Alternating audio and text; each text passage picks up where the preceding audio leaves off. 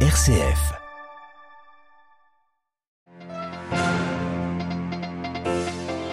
La pression monte d'un cran en Haïti. Dans une vidéo, le chef du gang qui a capturé les 17 missionnaires nord-américains et leurs familles menace de les exécuter si la rançon n'est pas versée. Dans ce journal également, les vœux du pape François au patriarche œcuménique de Constantinople, Bartholomé, à l'occasion du 30e anniversaire de son élection. Une lettre dans laquelle François revient sur, sur leurs liens profonds et sur les défis communs à affronter, au premier rang desquels la crise climatique. Enfin, avec notre invité ce soir, euh, retour sur les carences d'énergie au Liban. Que fait le gouvernement pour lutter contre la pénurie d'électricité? Nous entendrons Laurie Etayan, spécialiste des énergies au Moyen-Orient. Radio Vatican, le journal, Marine Henriot. Bonsoir. En Haïti, 17 missionnaires nord-américains et leurs familles sont toujours aux mains du gang qui les a enlevés samedi dernier et la pression monte d'un cran. Dans une vidéo, le chef de gang menace de les exécuter s'il n'obtient pas la rançon demandée. Les précisions de Franz Emmanuel encore plus haut et plus fort cette industrie du kidnapping en Haïti, avec cette fois-ci un chef de gang, Wilson Joseph, à la tête du groupe Marozo. Dans une vidéo diffusée hier, il menace tout simplement d'exécuter les 17 missionnaires nord-américains enlevés samedi dernier, parmi eux cinq enfants, dont un bébé de 8 mois. Le gang Barroso exige 17 millions de dollars pour leur libération, sinon leur chef les tuera. Une courte vidéo en créole où les patrons du gang apparaissent en armes et devant des cercueils où reposeraient selon eux des collègues abattus par la police. Cette affaire est prise très au sérieux par les forces de l'ordre, toujours aussi impuissantes en Haïti. Le FBI américain suit le dossier de très près avec des agents sur place. Sauf que cette activité toute particulière du kidnapping connaît un essor très fort ces derniers temps à Port-au-Prince. 119 personnes enlevées depuis le début du mois, 782 depuis le 1er janvier et une quasi-impunité pour leurs commanditaires. Fort-de-France, France Emmanuel, Radio Vatican. Puis d'ovation pour euh, Angela Merkel ce vendredi au sommet européen de Bruxelles, probablement le dernier pour la chancelière allemande sortante après 16 ans au pouvoir. L'esprit d'analyse et de compromis d'Angela Merkel a été salué par les dirigeants européens.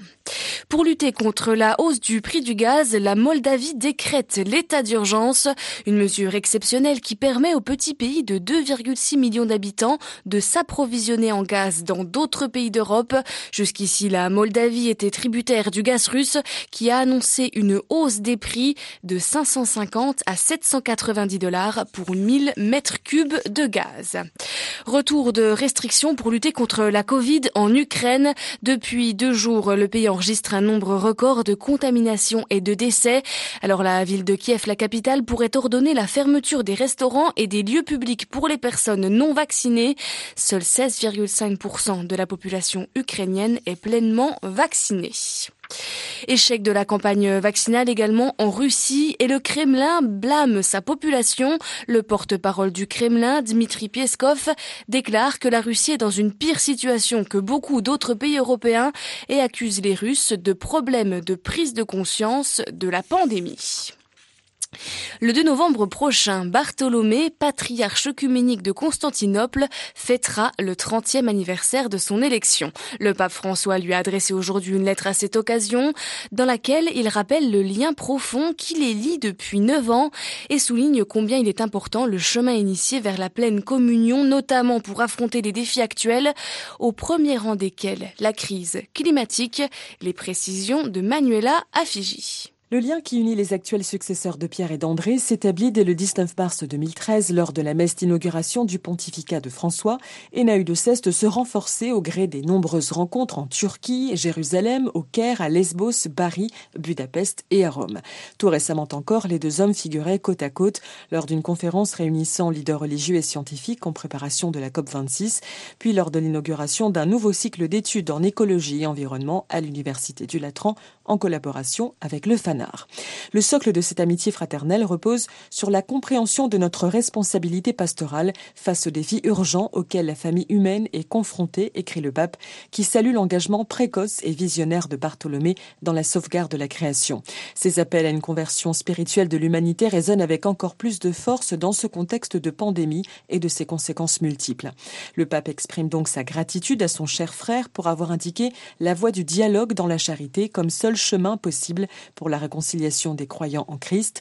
Un chemin long mais qui se poursuit car, dit-il, la proximité entre les deux églises est une contribution indispensable à la fraternité universelle et à la justice sociale dont l'humanité a un besoin si urgent. Manuela affiche dit toujours dans l'actualité vaticane, le pape a rencontré ce vendredi la communauté religieuse des filles de Marie Auxiliatrice à l'occasion de leur chapitre général à Rome. Cette communauté de religieuses, également appelée salésienne de Don Bosco, a été fondée en 1872 dans le Piémont italien. Des religieuses qui, fidèles au charisme de Don Bosco, sont très présentes dans le secteur éducatif. Elles se trouvent dans 89 pays sur les cinq continents. Quatre personnes emportées par les eaux à Abidjan, en Côte d'Ivoire, dans le quartier pauvre de Yupungo. Deux enfants sont également encore portés disparus. La saison des pluies se termine normalement fin juillet en Côte d'Ivoire, mais le changement climatique prolonge les pluies diluviennes jusqu'en octobre.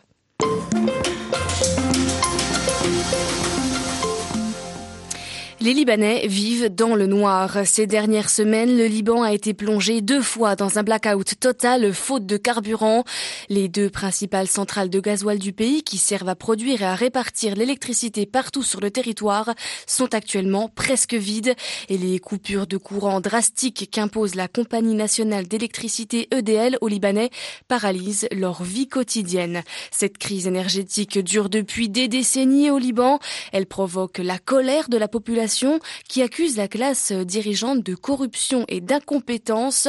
On en parle ce soir avec Laurie Eteyen. Elle est experte du pétrole et du gaz au Moyen-Orient et elle revient sur les solutions mises en œuvre par le gouvernement libanais pour tenter de sortir de cette crise de l'énergie.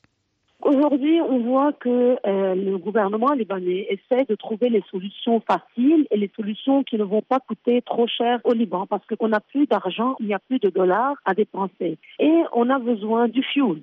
Le fuel est très important pour l'électricité.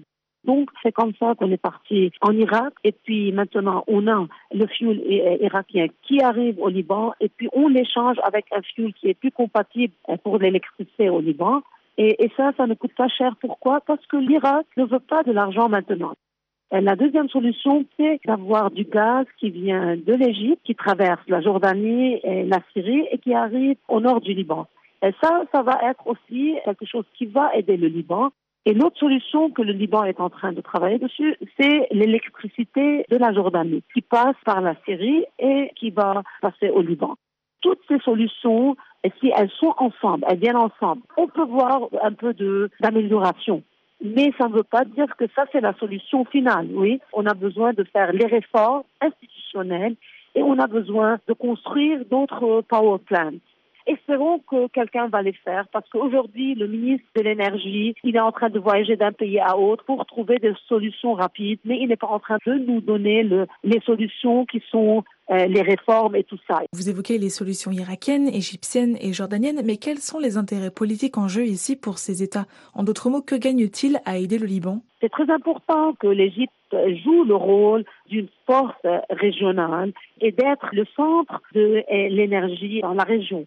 Donc pour jouer ce rôle, c'est très important pour eux de trouver les marchés autour. Et le Liban est l'un des euh, marchés. Et puis, la même chose pour la, Jordanie. Donc, la Jordanie a un surplus d'électricité. Et ils veulent trouver les marchés. Et c'est pour cela qu'ils ont trouvé la solution. Ils ont dit que maintenant, on doit vraiment aider le Liban à surpasser euh, la crise.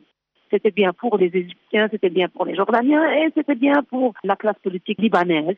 En plus de ça, je pense que ce projet de gaz et d'électricité de l'Égypte et de la Jordanie, automatiquement, ça veut dire l'ouverture sur la Syrie. Et ça, je pense que le Hezbollah voulait vraiment. Je ne pense pas que le Hezbollah, son objectif est d'augmenter les heures d'électricité au Liban, mais l'objectif plutôt politique de l'ouverture sur la Syrie, parce qu'il pense que peut-être de cette façon, on peut mettre fin à l'influence des Iraniens en Syrie et au Liban. Voilà l'analyse de Laurie Etayan, experte du pétrole et du gaz au Moyen-Orient. Elle était interrogée par Claire Riobé.